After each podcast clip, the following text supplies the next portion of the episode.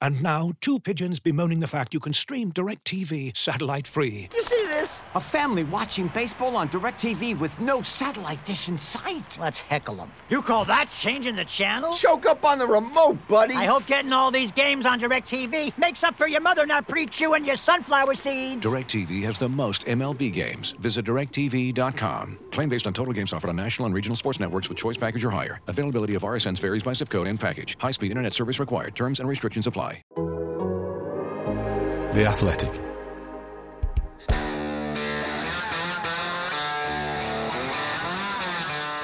Hello, listener. I'm Carl Anka, and welcome to Talk of the Devils, the Manchester United podcast from The Athletic.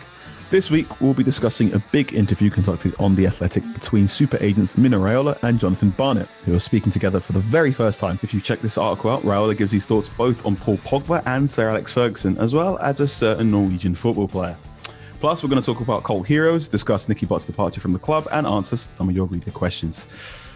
Help me, as ever, make the best of all your Manchester United thoughts, questions, queries, and comments. Are the best strike partnership to ever go through Old Trafford since the days of Yorke and Cole. First things up, it's my fellow beat reporter on United. It's Mr. Laurie Whitwell. Laurie, how you doing? Carl, I'm good. Yes, thanks for the analogy. Um, I'm not going to say which one I might be, but um, uh, yeah, it was a good interview, wasn't it, by Danny and James on uh, the two agents, Raiola and Barnett. They um, they certainly came up with some punchy stuff, uh, so we'll get stuck into it. But some some relevant stuff, I think, as well for Manchester United. I want to also throw this over to the editor of United We Stand and contributing writer to The Athletic is Mr. Andy Mitten. Andy, this is a really interesting interview we've got here, isn't it? Good. It's good to get them on the record because I think they've got a natural aversion to to journalists, especially the British press, and they talk about that quite a lot within the interview. So it's good to get their view on it. I don't necessarily agree with uh, some of what they say, but you can see why players adore them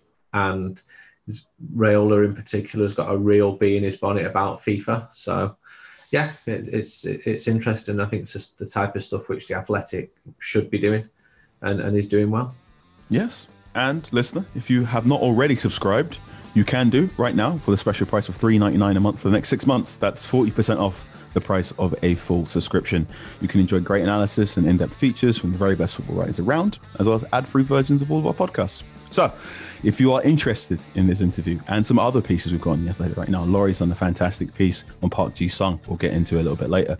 All you need to do is go to theathletic.com slash Man United pod to take advantage of this special 40% discount. That's theathletic.com slash Man United pod. Okay, it's time to talk about this interview in depth. This is done with Daniel Taylor and James Horncastle, who got on a Zoom call with two of the most powerful men in football, Mino Raiola and Jonathan Barnett. To get you started, here's Mino Raiola on United selling Pogba and then buying him back, and his thoughts on Sir Alex Ferguson. When Ferguson criticized me, was my biggest compliment ever anybody could give me. Because Ferguson is used to come, people come in, especially with young boys, and then they say, yes, sir, yes, sir, yes, sir, yes, sir. And I only have to say that when Ferguson left, his owner, by buying back Paul Pogba, told me that was uh, by doing that he told me that I was right because I didn't want to take Paul Pogba away. He didn't believe in Paul Pogba. When Ferguson says I don't like him, it's the biggest compliment that I could have. It's like saying Blatter says I don't like him. Fantastic. I don't care what Ferguson says. I think it's much more worrying if a player came out and said something against Mino. Some strong stuff there. Raul is basically saying that the Glazers buying Pogba back once Ferguson had left was a pretty big indication of the player's talents, at least. Laurie, I want to throw this one to you first because I think you've spent much of this season having to deal with uh, some of Raiola's quotes, especially before a certain Champions League game. So, what did you make of this conversation? What did you make of Mino and, and, and Barnett as agents? I've spoken to Jonathan Barnett myself previously and uh, over, over Luke Shaw, actually, which he, he goes on to speak about. But yeah, never heard from Mino personally, but you can tell uh, certainly from speaking to the guys that he uh, tried. Yeah, let's clarify that. yeah, have have called him numerous times, but you know, listen, he's a he's a busy man, got lots of people to speak to, uh, and I think this was a long time coming. This this particular interview, you know, a lot of hard work into actually getting them on the record. It's not an easy thing for sure. I mean, listen, it sounded like Raiola was his thoughts across quite forcefully, quite repeatedly. It was quite you know a bit of a, a comedic tone to it. I think when trying to get a word in edgeways against him, clearly he is somebody who knows his mind and is not afraid to say it and has been that way for a long, long time. And yeah, the stuff on Pogba was interesting for sure. It speaks, I suppose, to the structures at United and the way that the dynamic totally shifted when Ferguson left in, that regard. You know, we, we did a piece earlier this season where we spoke to people close to events at the time when Pogba left uh, and Raiola's role in that. And then the fact that, you know, if Sir Alex Ferguson was still at the club, Paul Pogba wouldn't have been re signed because he would have been with Mino Raiola.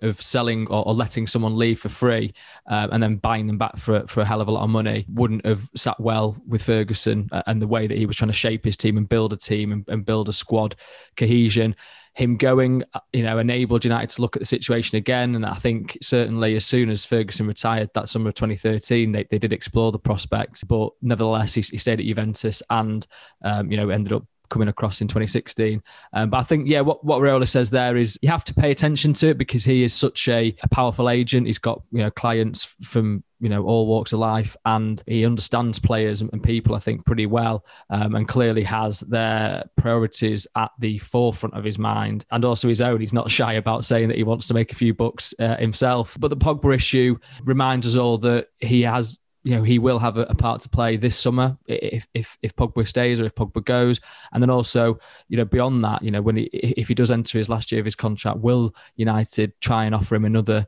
um, extension? Will he sign it? And, and, and what will happen, you know, if he does end up going on a free the summer afterwards? You know, Raiola will, I think he says at one point he, he plans, or actually it's Jonathan Barnett that says um, his admiration for how Raiola plans his players' careers and also their moves. And you can be reassured that he will have thought of every different uh, eventuality for Pogba staying, you know, extending or going. Andy, I want to get your thoughts here both Raiola and Barnett are termed as um, quote unquote super agents. Um, do you think such a working relationship can work at a club at Manchester United where previously they've had players such as Paul Scholes and Gary Neville who more or less didn't have agents in the past? The model has changed and clubs, top clubs like United need to be in cahoots with top agents. And you saw mm-hmm not long after Ed Woodward came in, George Mendes's daughter did work experience at Old Trafford. And if you control the talent, then you could argue that you control where the league titles go. Obviously, there are many variable mm-hmm. factors within that, but the days of Ferguson's autocracy have long gone. When he said a decade ago, there's no value in the market, it's not for any individual to say whether there's a value or not, just because he'd been so powerful and had had excelled and got players punching well above their weight, he was in this almighty powerful position. And he was identifying the right players, such as Karim Benzema, and then deciding that it wasn't worth paying for him what Real Madrid were to pay for him. I think Fergie was actually wrong there because Benzema has been one of the, the best strikers in world football. And Pogba got offered a very good deal, but it wasn't good enough for for Raiola, and Fergie pulled all the stops out. He sent players round to his his house in Sale, and players love Raiola because he's all about the player. It's all about what is best for you, not the club, not the fans, the player. And we all speak to agents, and I, I had lunch with a very good one on Friday, and I think he's exceptionally good at his job. What's he good at? Negotiating. Um, it's all about the player it's all about why is he not being picked more? Why is he not playing more? Why has the manager not said this about him? And he's almost like a social worker. And he's worked with some top, top um, uh, players.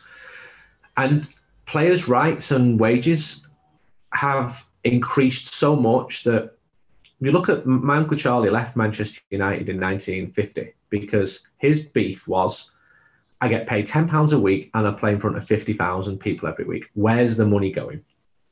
And he felt that players were serfs and had no rights. So he moved to Colombia on £100 a week, 10 times his salary. And he played with some of the best players in the world. And he got offered a chance to go to, to Real Madrid.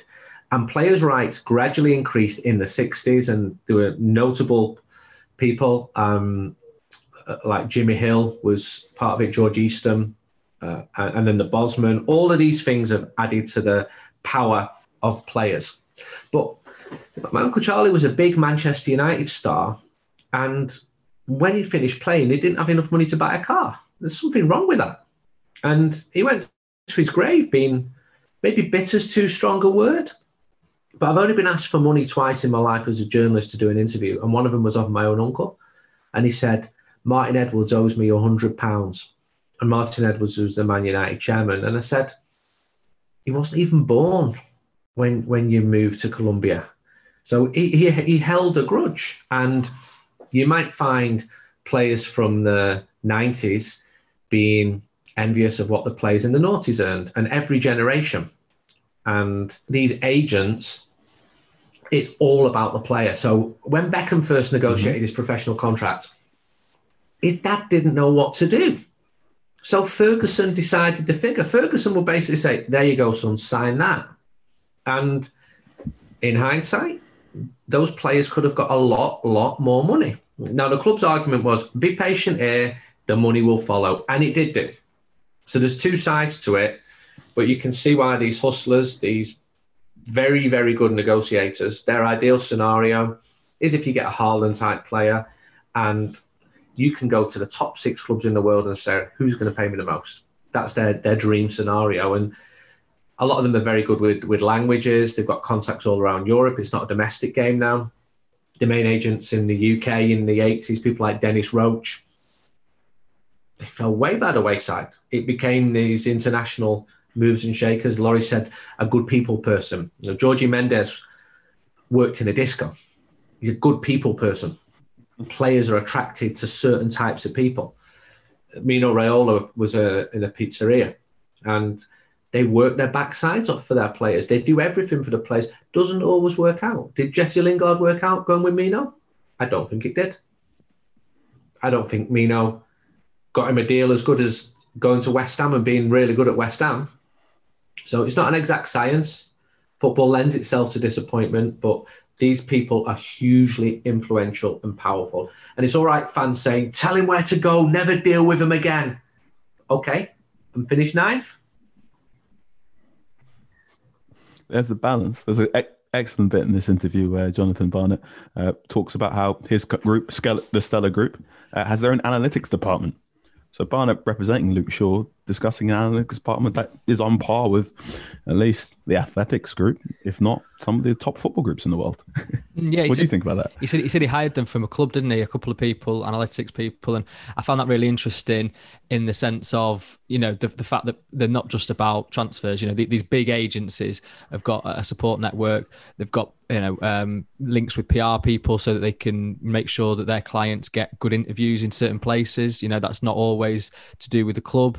Um, you know, but it's it's equally only at the you know they have quite a, a decent amount of control, I think, over those those kind of situations. So they they want to present their client in the best possible light. So you know that that's a public facing thing and also as you say internally behind the scenes if they can actually work with their player how much value is that giving the player you know to sort of show you know actually we're going to give you a tailored you know um, you know bit of footage or, or, whatever it might be and obviously the you know manchester united will obviously do that as well but it's just that additional layer i suppose that you know brings fidelity from a, from a player to an agency and, and, and genuine worth. You know, we can see, you know, Luke Shaw has, has improved this season. I'd certainly say that um, Ole Gunnar Solskjaer and the coaching team have, have, have, a large part to play. But clearly, if he's if he's got support from elsewhere, when you know his manager previously, you know, Jose Mourinho wasn't you know, particularly helpful in public. You know, we're certainly privately mm-hmm. saying some pretty harsh things. And was it always constructive? I know that Jose thrives on that kind of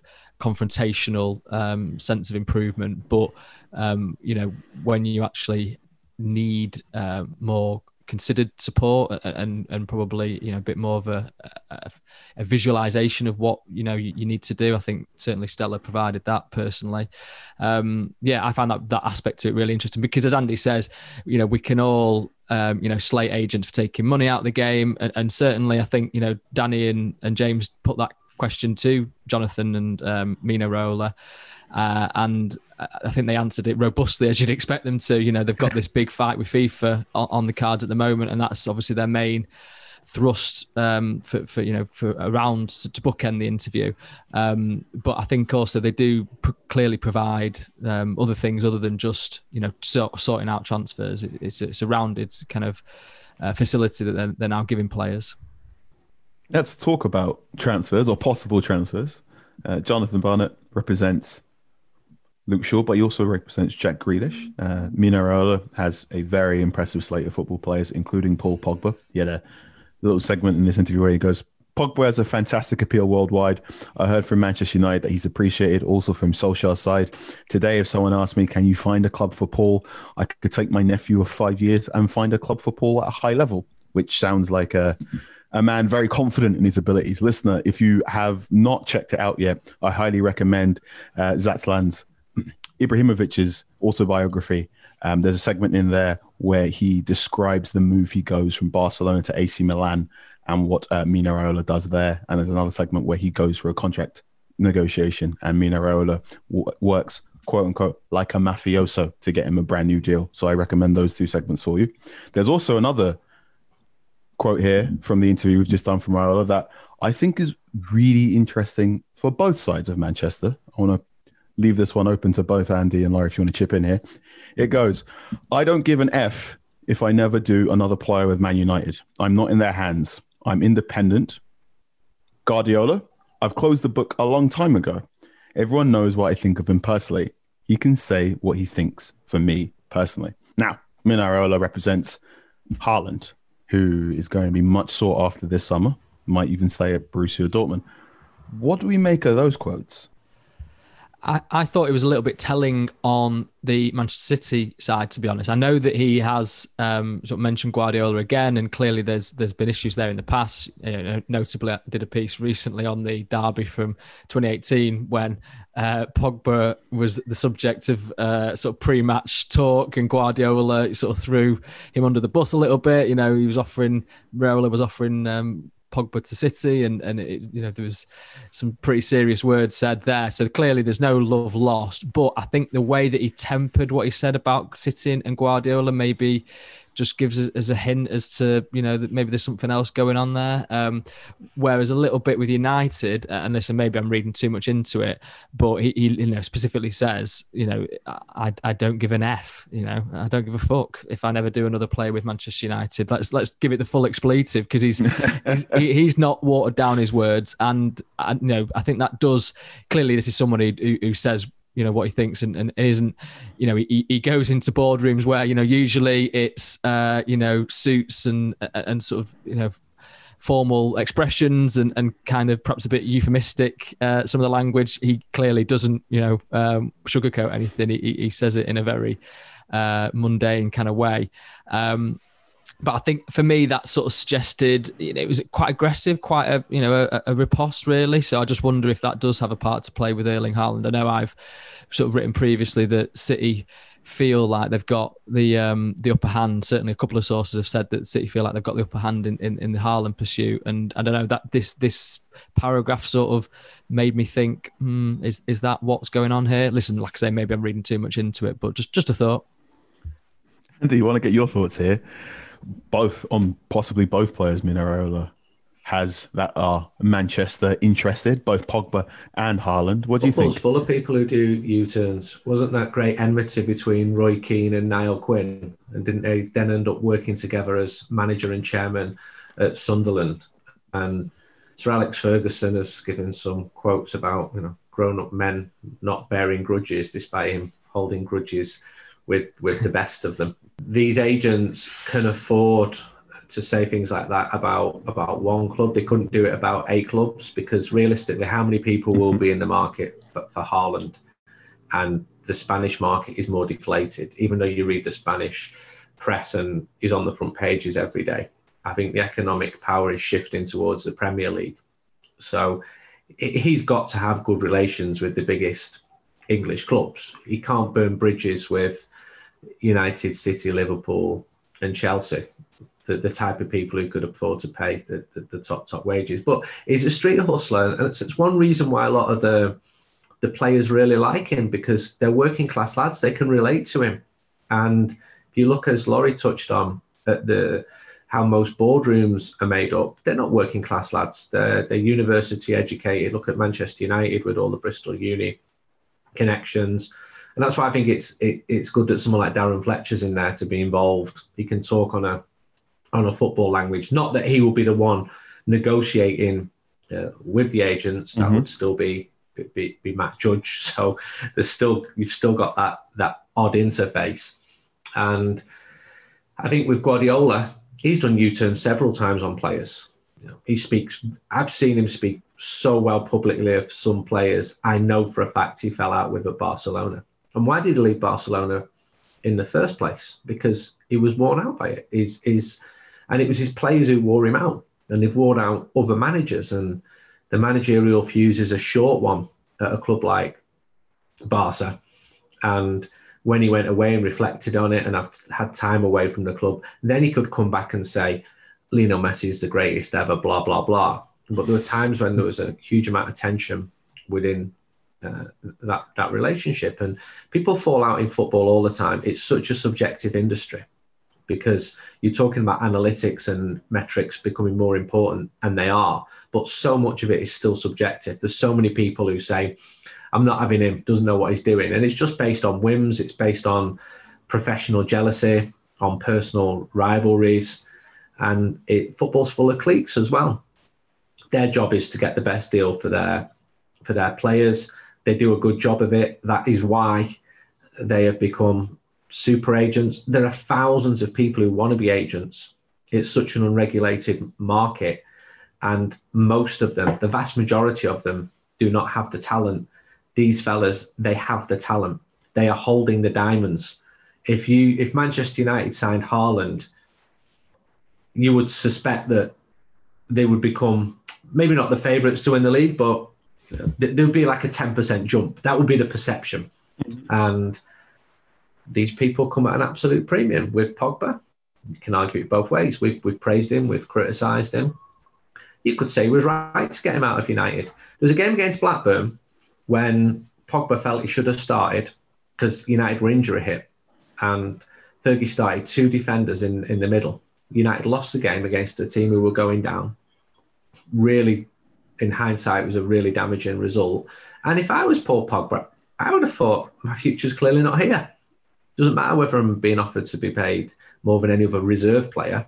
And he went to Juventus and he established himself quickly in the first team. So he can feel absolutely vindicated in leaving United, and so can Raiola. And if Fergie wants to say nasty things about him, swore off a duck's back, and vice versa. You know, humans don't have to like each other, especially in such a competitive environment where finishing second brings criticism. Let's talk about the possible moves that either men could be involved in over the summer. Could any club realistically apart could any club apart from City or United afford Haaland? Could any club apart from United or, or, City indeed afford someone like Jack Grealish, who's under Stellar Group? We've had two or three press conferences from Ole Gunnar Solskjaer where he's been quite cagey with his cards close to his chest about how much money is available at Manchester United, but could there be a blue chip signing on the way? Yeah, one marquee signing has certainly been the suggestion, um, and then the rest, I suppose, dependent on whether sales are made and to what level. So that, for me, you look looking at their accounts and, and the fact that they have been robust with the commercial, you know, uh, deals. You know, they've got a new shirt sponsorship, so that's that's sorted for the next few few years.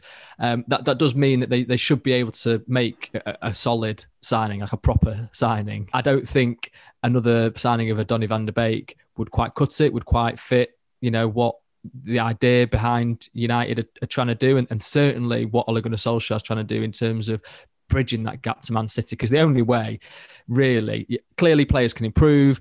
We can all have questions about whether Ole Gunnar Solskjaer is ultimately the, the manager to get United there, but clearly the way to best close that gap to Manchester City, who have you know consistently spent and added quality established quality to that squad for a number of years is to go out and and buy some proper established players that you know for a fact can come into the team and, and hit the ground running. So that's why, for me personally, uh, you know, a Jack Grealish would be, you know, perfect. I'm not saying that I know exactly how he'd fit into the team or, or where he would play because, listen, that's another debate. But I just feel like a player that creates like he does, that adds something different to a team that can dribble, that can do different things than what United have already got, and has performed at the Premier League now for two years, you know, holding Aston Villa on his shoulders to to a large degree. He's ready. You know, he showed for England that he's got that ability to to step up. And I wonder what will happen this summer. I mean, maybe that's you know one of the Jonathan Barnett at one point talks about you know a, a few transfers that he thinks will happen that are significant amount of money, and maybe that is one that he's thinking of. I don't know. You know, I'm, I'm sort of reading between the lines a little bit here, but you hear, you know, Manchester Manchester United have definitely got Jack Grealish on the radar. He's not going to go away. Manchester City also, you know, they've had him on the radar for a while. So you're sort of looking at him thinking, could it be another, you know, head to head situation uh, established? That being said, you know, he signed a new contract last year. Jack Grealish, again, you know, Stellar Agency will have negotiated that. Um, Jonathan Barnett's partner, uh, David Manasseh, I think is the one that, that perhaps um, has a, a closer relationship with Jack Grealish and his family. And so that then you wonder the level of the, the of the pay that he's on at Aston Villa, how much is that a factor in, in where he goes? And also, you know, clearly Aston Villa would, would, would want, you know, if they would even countenance um, a sale, and we've seen how important he is to the team now that he's been out the side, you know, they would want a hell of a lot of money. I, you know, I'd be reluctant to put a, put a figure on it exactly. But if United go and sign that Jack Grealish, he would be the one, you know, marquee name. He, he would be that caliber. Erling Haaland, obviously, you know, would also undoubtedly be that. I think probably the, the, the pool for him is a little bit wider than just, you know, United and City. I mean, Bayern Munich certainly would have the resources. Chelsea certainly having a look at him. And I know we've, you know, that they have the money for, for sure. So, you know, it, it would, yeah, I think is, is, he on record as saying 10 clubs are, looking at Haaland? Maybe it's it's not as many as that that could actually then go and do the deal. Because certainly he and uh, the player will be demanding a lot of um, remuneration, you know, in salary, and uh, you know, justifiably so, given the, the, pedigree that he's got. But yeah, I think the, the number of clubs is probably a, a, pretty small pool. But yeah, definitely United and City in there, and it will. They are right. You know, these guys know what they're talking about when they when they're looking ahead to the summer transfer window and and the kind of money that will need to change hands to make these deals happen. Andy, the football season ends at the end of May. You've got the European Championships, and the next season, 2021 2022, starts on the 14th of August, I believe, which I think is a couple of days earlier than scheduled. Is this going to be a busy transfer window, or is it still everyone's skin? I think prices will be down, but you might get a, a merry-go-round effect where one club pays a lot of money and that money is then circulated among some of the biggest clubs. Fergie always said the best players are the hardest ones to get. He didn't like it when a player mm-hmm. came easily. And United, uh, uh, going to what Laurie says, you do need a Bruno class player. If you're looking back at last season's transfer window, could you say now that it was a big success? I couldn't with, with great conviction. There's been times this season where we've been more optimistic. But if you're Bruno, you want world class players around you. And if you're Jack Grealish, you want to win trophies. And he's done really well at Aston Villa, and Aston Villa have done really well under Dean Smith, but they ain't winning the European Cup like they did in, in 82 again. So Manchester United would operate on a far different pay scale to somebody like Aston Villa.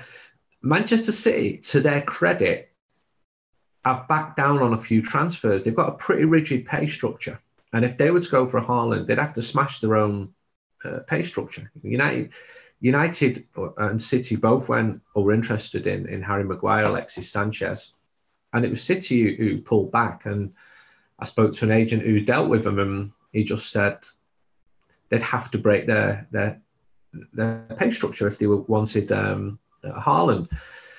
I don't think we'll be seeing three world class players joining Manchester United, but I think it's really important that we that we see one. And I keep going back to that conversation I had at the start of the season about Donny van der Beek it wasn't one where I was filled with conviction. It's like he's been brought in to bolster the squad, and the midfield has become more of an issue there. If you're going to compete with the absolute best, United's team, I think, needs to be strengthened. And there's always other factors. You know, how good will James Garner be? I'm told he's not ready yet at all, and how good will youth player A, youth player B, youth player C. But Ollie's going to be judged on whether he's challenging for the title next season or not. And at the moment, Manchester City are away in front. If United can be smart, move a couple of players on, uh, you know, get 20 million for a couple of players from Premier League teams. There's, there's players there who probably don't have a big future at Manchester United who've got a good resale. Jesse Lingard's done himself no harm whatsoever in his form at West Ham. He's proved that he can play for a, a very good uh, Premier League team. And then use some of that money, as well as the money that's been generated, and the, TeamViewer uh, deals definitely been viewed positively. You've had the optimism of fans coming back into the stadium. I spoke to Richard Arnold two weeks ago, He had a very optimistic outlook. Maybe wishful thinking as well, like we all are, because we want fans to come back in. But it would all lead to United being in a, a better position than most other clubs. However, Spanish clubs have been written off before. Manchester United thought they had Ronaldinho in 2003. And the reason they thought they had him, A, because he gave them his word and actually said, I'm coming, and actually said to Kleberson, join Manchester, I'm going there. And B, they didn't think Barca had the money because they didn't. But Barca and Madrid enjoy very favourable credit lines with authority, with banks.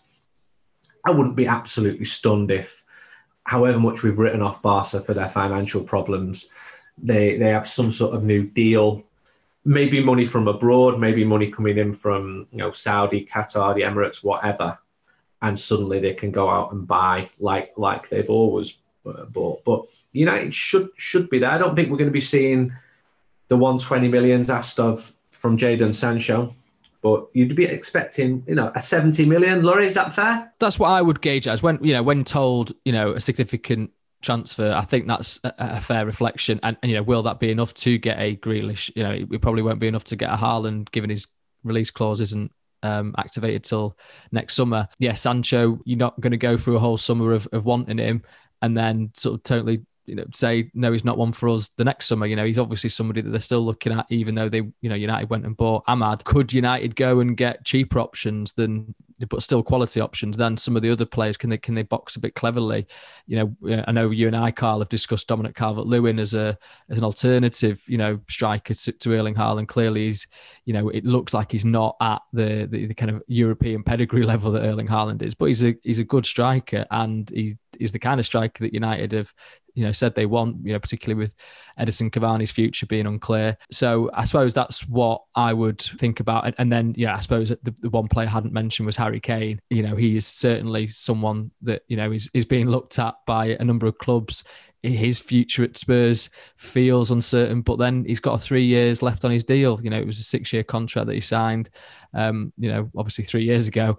And that again just sort of makes it more difficult if you then decide as a player, okay, my club aren't looking like they're going to win trophies. I don't feel like I can fulfill my full potential in silverware terms here. I, I would like to move on. That's where you feel like, um, you know, would it's, a question. I don't know. I'm not criticizing Harry Kane for signing the contract because I think anybody you know, with a with a good deal in front of them would do so. But you sort of wonder, did did was that him knowingly locking himself into Spurs for the for for, for, the foreseeable? Basically, um, could you know, you know, Raiola talks about you know those planning you know steps that go in place. You know, he he got a release clause in Erling Haaland's contract. That's why United, you know, walked away from the deal um, that took him to Dortmund you know, is that something that these agents will always think about? So, you know, when, whenever a player signs a contract, there's always interesting sort of dynamics to it. Um, and certainly from United's perspective, this summer, it just means, you know, that they're, they're going to have to search hard because I, th- I think it's an important summer, this one. You know, I don't think that they can look at it and go, well, the pandemic's hit us. We, we kind of, we've got a bit of a, a reason maybe to be cautious. Yeah, obviously you've got to be sensible, but at the same time, if you're not, if you don't have the idea that you need to be challenging for the title at the forefront of your mind, then I think that allows a little bit of ease to creep in and, and a little bit of, you know, satisfaction at, at second best. And I, I think that would be that would turn next season into a difficult situation. You mentioned Dominic Calvert-Lewin, who, who lives in Manchester, by the way. Uh, would he like to join United? Well, what do you think? Look where he look where he scores his goals. Right, they're all very, very close, and it's the type of play United are missing. United have obviously looked at him and, and, every other striker in the past. Has he been viewed as being United class? I wouldn't say. Is he Haaland class? I wouldn't say. I wouldn't say that that, that he is. And do Everton need to sell like they used to do? No. Everton have got serious money now. So even to get Lukaku out of Everton cost a lot of money. And if Calvert Lewin signed, would it be seen as the, the, the, the top, top class striker? Mm, probably. But not not Sancho level. I think Jack Grealish, I think he, he would would be, but I think Calvert Lewin is definitely improving. And I just know that United have looked at him in the past and they've not just they've not seen him as someone who they thought we've got to get him. Looking for an assist with your credit card, but can't get a hold of anyone? Luckily, with 24 7 US based live customer service from Discover, everyone has the option to talk to a real person anytime, day or night.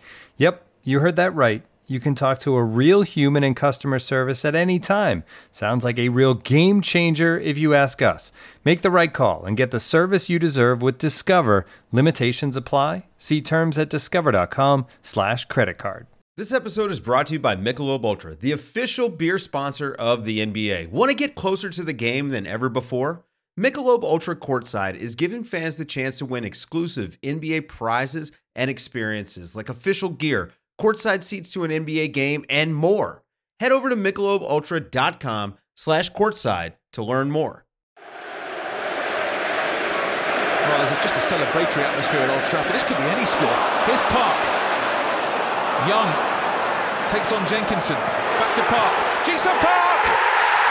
Arsenal's nemesis has struck, and Arsenal have been hit for six at Old Trafford.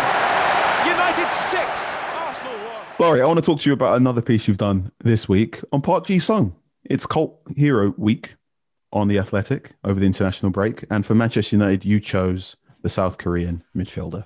Why? Well, we had a few, didn't we? We, we discussed it. Uh, Anderson was one that we thought. Um, obviously, Diego Forlan, um, a, a, couple of people that Andy knows really well. Um, and I suppose this idea of cult her- heroism. Adam Hurrey, who does you know the football cliches podcasts and, and, and is very funny guy.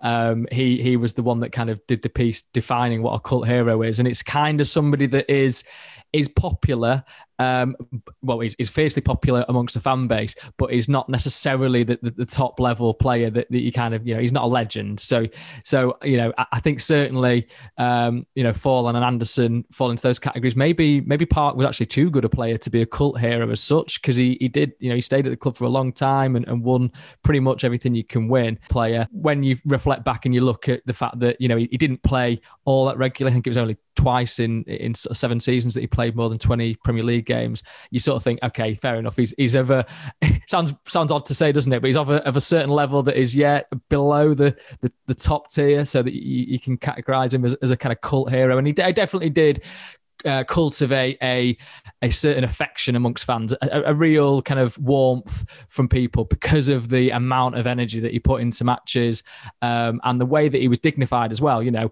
gets dropped from the squad from the 2008 Champions League final, having played an important part in getting United there, not least in the semi final against Barcelona, um, and responds by saying, "Yes, it's you know disappointing, but that my team won, so I'm happy, and there'll be other opportunities. And you know, he was right. You know, he then uh, played in the final in 2009. Obviously, I know that didn't go as well, but he had the chance, didn't he, on the rebound? Which, which studying back to his footage, I found because um, I watched all his goals and all his assists for United, and he scored. Uh, he had a, a, good knack for, for, for the rebound, for chasing in shots. Uh, you know, and certainly, you know, I'm sure that kind of player would would have a role in, in this current team. Um, you know, the, the idea of moving towards the goal when another player's having a shot and yet, you know, we obviously had a song about him that probably in today's standards wouldn't pass the taste test um, for, for sure. Um, but it was at the time, it felt kind of fun and you know and certainly against liverpool any song that you know has liverpool in you know it's going to be a bit of uh, more popular i suppose. Um, but no I, I, spoke to eric steele for it um, obviously andy and i know um, and he's you know a really um, he's really enjoyable guy to speak to every, every time he comes out with some really colourful language. And he, he, just said about park that you know he was he was a bit of a ratter. Um, it, arsenal would hate him because he, he would always get about them. You know he'd always give 100 percent energy and and he would do a task specifically. So he said that if you know united were playing against a team that had a good uh, fullback a good winger you could put park on that side and he basically shut that down you know single-handedly. Um, and that kind of player was so important for for a manager like Sir Alex Ferguson for any manager really that you can depend on not only to do the stuff out of possession but to do the stuff in possession. He was good off, off either foot. He had a, sort of scored five headers I think. So you know it's a weird you know, he's only five foot eight but he scored a, a good number in the air. And and yeah, just a joy, joyful player, had a smile on his face. And, and what Eric Steele did say to me was that, you know, every time um, you heard laughter in the dressing room, um, you could you could be pretty sure that it was it was um, Carlos Tevez, Patrice Evra, and, and, and Park Ji Sung, which just amused me. You know, it's such an unlikely trio. He says that Spanish was the link. I don't know, Andy. Did did, did you know that Park spoke Spanish? Are you going to No, correct I him? mean, I, I, will I'll never understand this. And these three were like, were, the- were the best of mates. And Patrice learned some words of, of Korean, and and Carlos didn't really speak English, and they just got on brilliantly, and and stayed in touch long after they they'd stopped playing. And I think when Ji's um, one of his parents passed away, Patrice went to Korea for the funeral. I mean, it really goes beyond a few nice likes on social media. He, he, they are very, very close. And I love it how sometimes these, these friendships. There was a really mad one with David Beckham and Roberto Carlos at Real Madrid. And I spoke to Carlos Queiroz, who was a manager years later. And he said, To this day, I've still not been able to work out uh, how they became close friends because they couldn't speak a, a mutual language. And they'd sit there after training for an hour uh, each day. And he said, I still can't work it out. You know, what were they looking at? What were they talking about? Someone said to me, Oh, just be talking about birds. But I don't know whether that, that's true or, or not. But football throws up these relationships, which shows it's just not about about language. But yeah, Park, Tevez, and Evra, the most unlikely combination, and all three of them were fantastic players for Manchester United. Carlos Tevez was, I wouldn't say underrated because he was appreciated, but history went against him because because who he joined. He was a brilliant United player. United should have done more to get him. That said, seven or eight years after he'd gone, some of his teammates were still talking about how much money he earned at Manchester City. And we're back to agents, aren't And we? we're I back mean, to he's- he's agents, agent yeah. Jurab you know, he's had his run-ins with, with Gary Neville, for example, on, on Sky. But but you know, there you go. He, he did his work, his work for the player. You know, rub Ferguson not the wrong way, but you know, his player is satisfied. Went on to win another title. Yeah, I think. Did, do we remember that? Did he? Did he? Did that happen? I happen don't know. Man There's some, Did he? there's some guy called Aguero who um, I don't know if he's he's carrying on next season or not, but um, I think he played up front for City. But my brain has, um, with like the lockdown, has just managed to delete absolutely everything. Uh, since uh, Aguero left Atletico Madrid, where he played up front with Forlan, who was another cult hero, as you say. Let's get into some of the listener questions. Thank you, as ever, every Tuesday morning when we ask the questions. You inundate us with some really, really fun ones. Uh, one of the first questions we've got here is from Gabriel Johnson at Gabs J, who goes, I'd like to consider the resignation of Nicky Butt. Are there any internal concerns about the brand new setup? Uh, Laurie, you've been covering the brand new set at Manchester United involving Darren Fletcher and John Murtough. Nicky Butt left not soon after. it's it's always difficult when these um, sort of situations arise. You're sort of trying to figure out what's what's gone on. Um, and listen, there's obviously a, a few different factors here, uh, and not least is you know Nicky Butt's desire to um, try something new, new challenge. Uh, definitely wants to remain in coaching. I'm told. And listen, people are speculating could he become a manager somewhere? There's obviously different um, ideas, and, and I think Twitter was um, with them, wasn't it, on the night that, that it, it- his uh, departure was announced, and Celtic and Derby and, and even Salford w- were mentioned. Um, I don't think he had anything lined up particularly. And listen, if, if one of those things comes off in time, then great. But um, yeah, it's not something that he was going into another job. Uh, and and yeah, the the the appointments of John Murtough and Darren Fletcher were, I think, a factor in um, Nicky Butt's decision to depart um, with with a heavy heart. I think with John Murtough, they, they are just different people. You know, have a, have a different uh, approach to things in football. Um, not saying you know one way is the absolute best and, and the other ways you know the absolute worst but you know Nicky Butt obviously bases his on his playing career and he, you know he, you know we, we, we talk about Mino Raiola there saying things how they are and Nicky Butt certainly spoke in that kind of language. You know I've had a couple of interviews with him in the past year or so where you know he, he doesn't shirk around subjects. He, he tackles them head on. You know you can see how his opinions are so strong that you know when somebody uh, like John Murtough is there, sort of suggesting other um, solutions that they can clash, and you know, a bit of a personality clash, I suppose. Um, so his promotion to become a sort of line manager, really, for Nicky Butt was something that I don't think Nicky Butt, you know, was was pleased by, um, and also just in general. Um, you know, the role that Darren Fletcher's got, this technical director role. You know, Nicky Butt's been at the club for nine years now as a coach, you know, academy head, um, now head of first team development. So got a really, you know, good relationship with Ole Gunnar Solskjaer, picking players that might be um, ready for the first team, and also being able to speak to them with the kind of authenticity that I think is really valuable at a club like Manchester United. You know, he's obviously been there and done it himself, and I know you know, I'm not saying that you have to be a player to be in that role or that you, you know, you should be always reflecting back on how things were done in my day. You know, football moves on for sure, but I think there's a, a, massive part for people that have experienced those things that understand implicitly what it takes to succeed at Manchester United, uh, and to then speak to players and you know give them a bit of a tongue lashing when they need to. So I, I, think Nicky Butt did have hopes that he could you know ascend to, to that kind of role, and the fact that you know it was then Darren Fletcher instead, you know, and John Murtough combined, I think just left him with a bit of an impression of okay, maybe my time's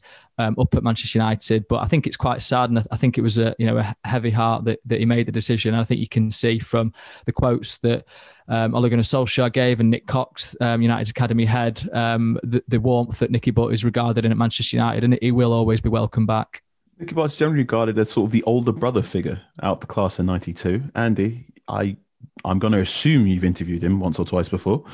Yeah, I know him. I've spoke to him since last Wednesday. My, my first reaction um, when I heard that he was leaving was one of sadness, and, and I've, I've not changed that view. I think he was doing a good job at United, did a great job as a player. He tells it how it is. He's a lad from Gorton. You know, he's not someone who's got much interest in dealing with the media. Uh, I've known him for a long time. First interviewed him in 1994. Did a trip to Asia with him uh, a few years ago. So I spent I spent five days with him. And you know, as Laurie touched upon, there's you, you have issues sometimes within a club and within any workplace. And to anybody listening to this, do you get on with everyone who you work with? People see things differently. People just have have different views of things. I've spoke to John Murtough, and I like John. I get on with John. Uh, John's definitely got his his, his talents as well, and you're in this ultra competitive environment, and both doing the best for Manchester United. They don't have to necessarily chime in and agree with everything, but I thought that Nick was, you know, was good to some players. If you ask you know, Axel Tuanzebe, for example, who the most influential person he was for him at Manchester United, he'd, he'd probably say uh, Nicky Butt. And also the coaches like Nicky Butt as well, because they felt that he'd speak up for them. You know, some of them coaches, they've obviously got good jobs and they're well paid, but they're not financially set for life. So they can't really risk take and be as outspoken as they might be, like Nicky Butt might be, because he could ultimately just walk away from it. And he has left the club, and I think he's definitely got talents. I don't know what he'll do next. Don't think he's in any rush to do every, anything. He's keeps himself to himself. He's close to he's close to Roy Keane, mm-hmm. probably closer to Keane than, than than anybody. So I saw all the speculation. I saw mates of mine say, "What's he doing now? He must be doing this. He must be doing that." And I just thought, I'm so glad I've taken a day off today. That is my get out clause for this. truthfully, so you didn't you didn't put a tenner on on the the Celtic job or anything I like absolutely that? Absolutely didn't. And I saw uh, friends of mine talking about it. I spoke to Nick, and then I just thought, no, and switched my phone off and thought, I'm bowing out of this one for today. Uh, pretty sad because as much as I think that you know Darren Fletcher is an asset to the club, and we've spoke about that, I think that you know losing Nicky Butt um, could could be a negative for the club as well. And I saw the statements that go out. Well, it's typical of a statement that any large company puts out, isn't it? Thank you very much, and and, and see you later. So I wish him well. He was a great player, and he's, he's done a good job at, at Manchester United. And I hope that John Murtough does well too with, with Darren Fletcher. Andy, we've got another question here from Marty Smith at Marty. That was fun to say. Uh, any progress on stadium refurbishment or modernisation? I know this is a subject of interest to you. Is Old Trafford going to get a new lick of paint anytime soon? Well, it's had a lick of paint. It's had tens of millions spent on it rather than hundreds of millions. And I think fans will notice changes when they go back. Uh, there's, there's new disabled areas which have slightly reduced the capacity from 76 down to just over 73,000. The big issue, and I've written about it many times, and I've, I've, put this to people like Ed Woodward and Richard Arnold, is when is Old Trafford going to be completed, if you like? Because you've got these three huge stands, triple tiers on three sides, and then you've got the main stand, which is pretty small. And there's always been engineering issues with regards to putting another deck on the main stand. Um, I've seen plans going back uh, about increasing the capacity. And I, and I felt that there has definitely been a demand there for Old Trafford to be bigger. So you're looking at it from an aesthetic perspective, but mm-hmm. also from a, a financial perspective. Of course, the outlay would be hundreds of millions to increase the capacity, and, and it can be done. And I wrote lots about it before the pandemic.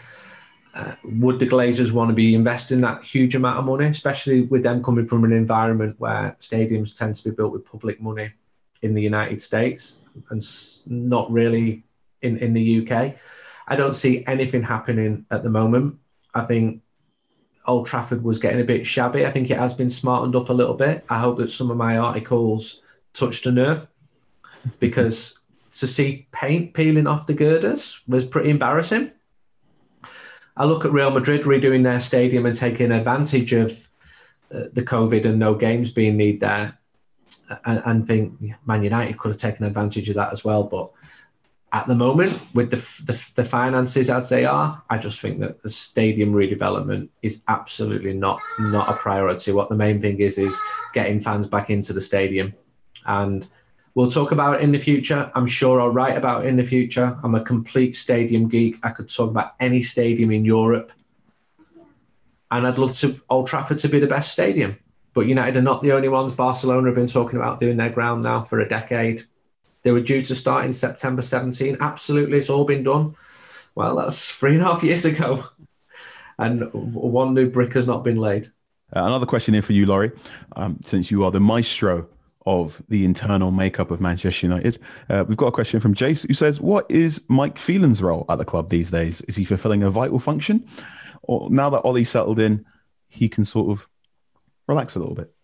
Yeah, well, Jace mentioned sort of would they be better bringing in a, a young up and comer? And it, uh, listen, I appreciate where Jace is coming from, but it does make me slightly chuckle when I hear sort of these ideas of okay, it should always be a new, exciting, you know, sort of young, fresh face uh, in the building. Um, I, I, just think you can't overlook um, a, a, guy like Mike Phelan's experience. You know, the, the fact that he's been a player at United, that he's been a coach at United for a number of years in the times that United have been very, very successful as well. So he knows, he understands what it takes to you know put a team together and um, sort of beyond the kind of technical, tactical stuff. You know, just sort of the feeling of a place and the the, the kind of characters that you need, the kind of little one-liners that you might need to say in certain moments to alleviate difficult situations, or the strong words that need to be said. Um, sort of on a kind of contemporary basis right now, um, I think what happens is you know you've got Mike Michael Carrick and and Kieran McKenna sort of leading the training sessions that have been set. You know with uh, Solskjaer and Phelan, Phelan kind of watches on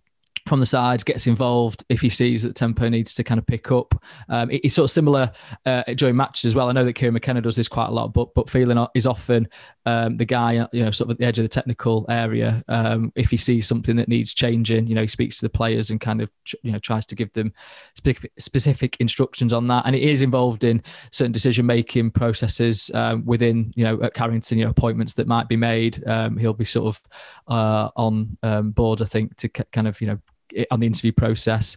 Um, and yeah, and listen, and, and, looking at players, you know, for example, he he went and looked at Jude Bellingham play um, against West Brom last season in the Championship. Um, liked him, you know, uh, sort of United then pursued the player, and obviously went to Borussia Dortmund. Um, he obviously went with Ole Gunnar Solskjaer to watch Bruno Fernandes. So, um, you know, that kind of first-hand look at a player with with his own eyes, you know, he's, he's a trusted guy in that respect. So, I, I certainly wouldn't be uh, putting Phelan out to pasture just yet and, and in fact, actually, he did a um, he did an interview with the Man United podcast uh, recently, last couple of weeks, I think it was. So um, maybe Jace, you know, have a look at that, and it sort of gives you a bit more of a flavour of what he's about uh, uh, and the kind of character that he is. So I think it was a really good interview, actually. In the games I've seen at Old Trafford so far this season, Phelan tends to be the person second most in the technical area. So it tends to be McKenna first, then it tends to be Phelan. And yeah, like you say, he very much tends to ask for aggression uh, and a, a, higher intensity, especially when United are attacking. Another question here from Andrew McCarthy at Andrew Muck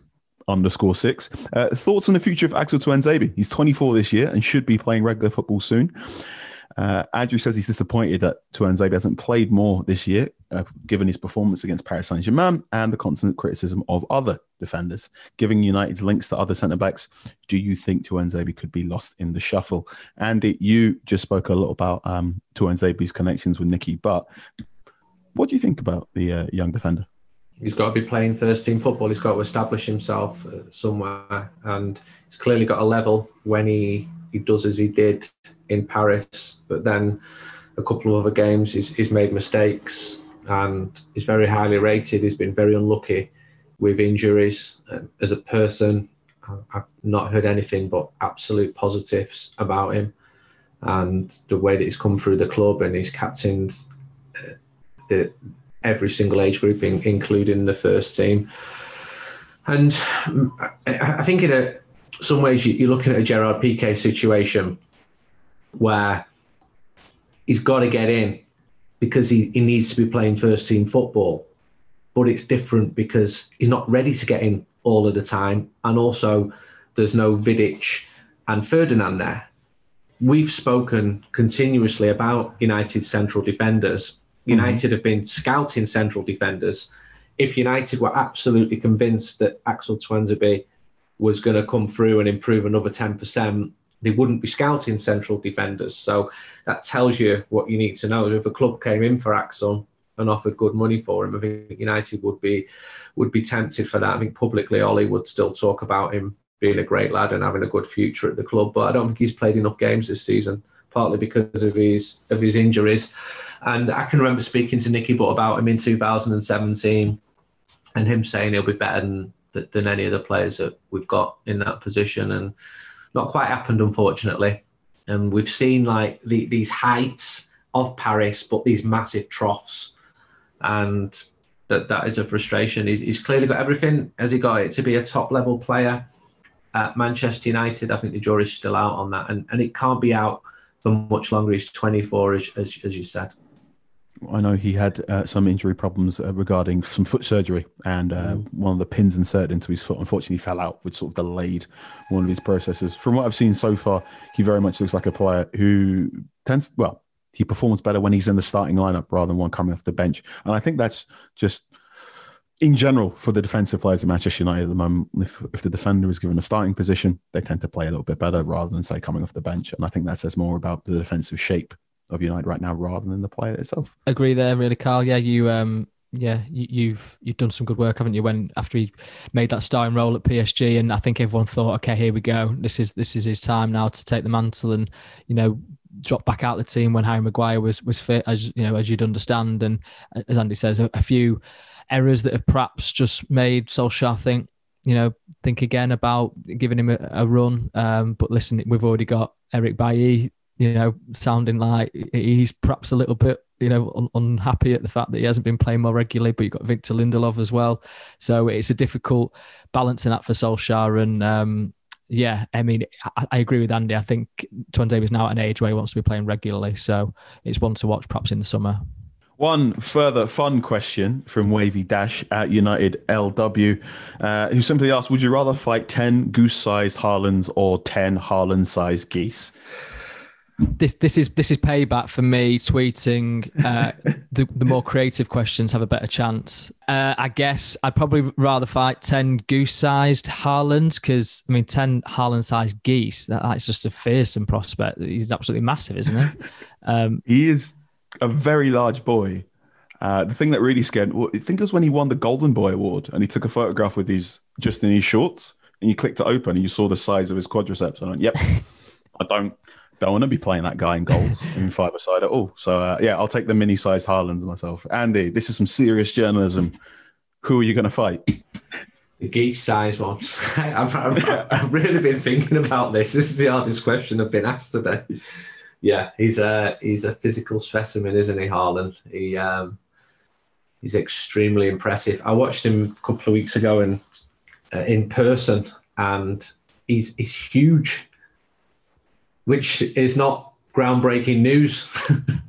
no, but, it's, it's really interesting. Where I mean, you consider how many football players, professional football players, are over six foot. I'm not going to make the joke. Um, how many footballers are over six foot, six foot? So for a striker to look huge on the television, they must truly be quite physically imposing. Uh, to any listeners who fancy a little trip down memory lane, look up Haaland's goal against PSG, but f- try and find the German commentator when he simply exclaims "Super Tor." When the ball hits the back of the net. Uh, it's quite aesthetically pleasing to me. But I think that's the end of this week's episode of Talk of the Devils. Thank you so much, Laurie. Cheers, Carl. Cheers, Andy. Thanks for listeners. Thank you so much, Andy. Thanks, Carl. Thanks, Laurie. Thanks, everybody, for listening. And it's a thank you from me. Uh, welcome. Well, that's another episode of Talk of the Devils, a Manchester United podcast brought to you from The Athletic. We'll see you sometime next week. Bye bye. The Athletic. As you've probably heard by now, we've teamed up with BetMGM this season. We'll be using BetMGM lines to make all of our picks, and we'll have special offers for our listeners each week. If you haven't signed up for BetMGM yet, use bonus code The Athletic, and you'll get a one-year subscription to The Athletic, plus up to a $1,500 first bet offer on your first wager with BetMGM. Here's how it works. Download the BetMGM app and sign up using bonus code The Athletic. Make your first deposit of at least $10. Place your first bet on any game and claim your voucher for a one year subscription to The Athletic. See BetMGM.com for terms. U.S. promotional offers not available in D.C., Mississippi, New York, Nevada, Ontario, or Puerto Rico. Gambling problem? Call 1 800 Gambler. Available in the U.S. Call 877 8 HOPE NY or text HOPE NY 467 369 in New York. Call 1 800 NEXT STEP in Arizona. 1 800 327 5050 in Massachusetts. 1 800 BETS OFF in Iowa. 1 800 270 7117 for confidential help in Michigan. 1 800 981 0023 in Puerto Rico. First bet offer for new customers only in partnership with Kansas Crossing Casino and Hotel. Don't forget, if you haven't signed up for BetMGM yet, use bonus code The Athletic, and you'll get a one-year subscription to The Athletic, plus up to a $1,500 first bet offer on your first wager.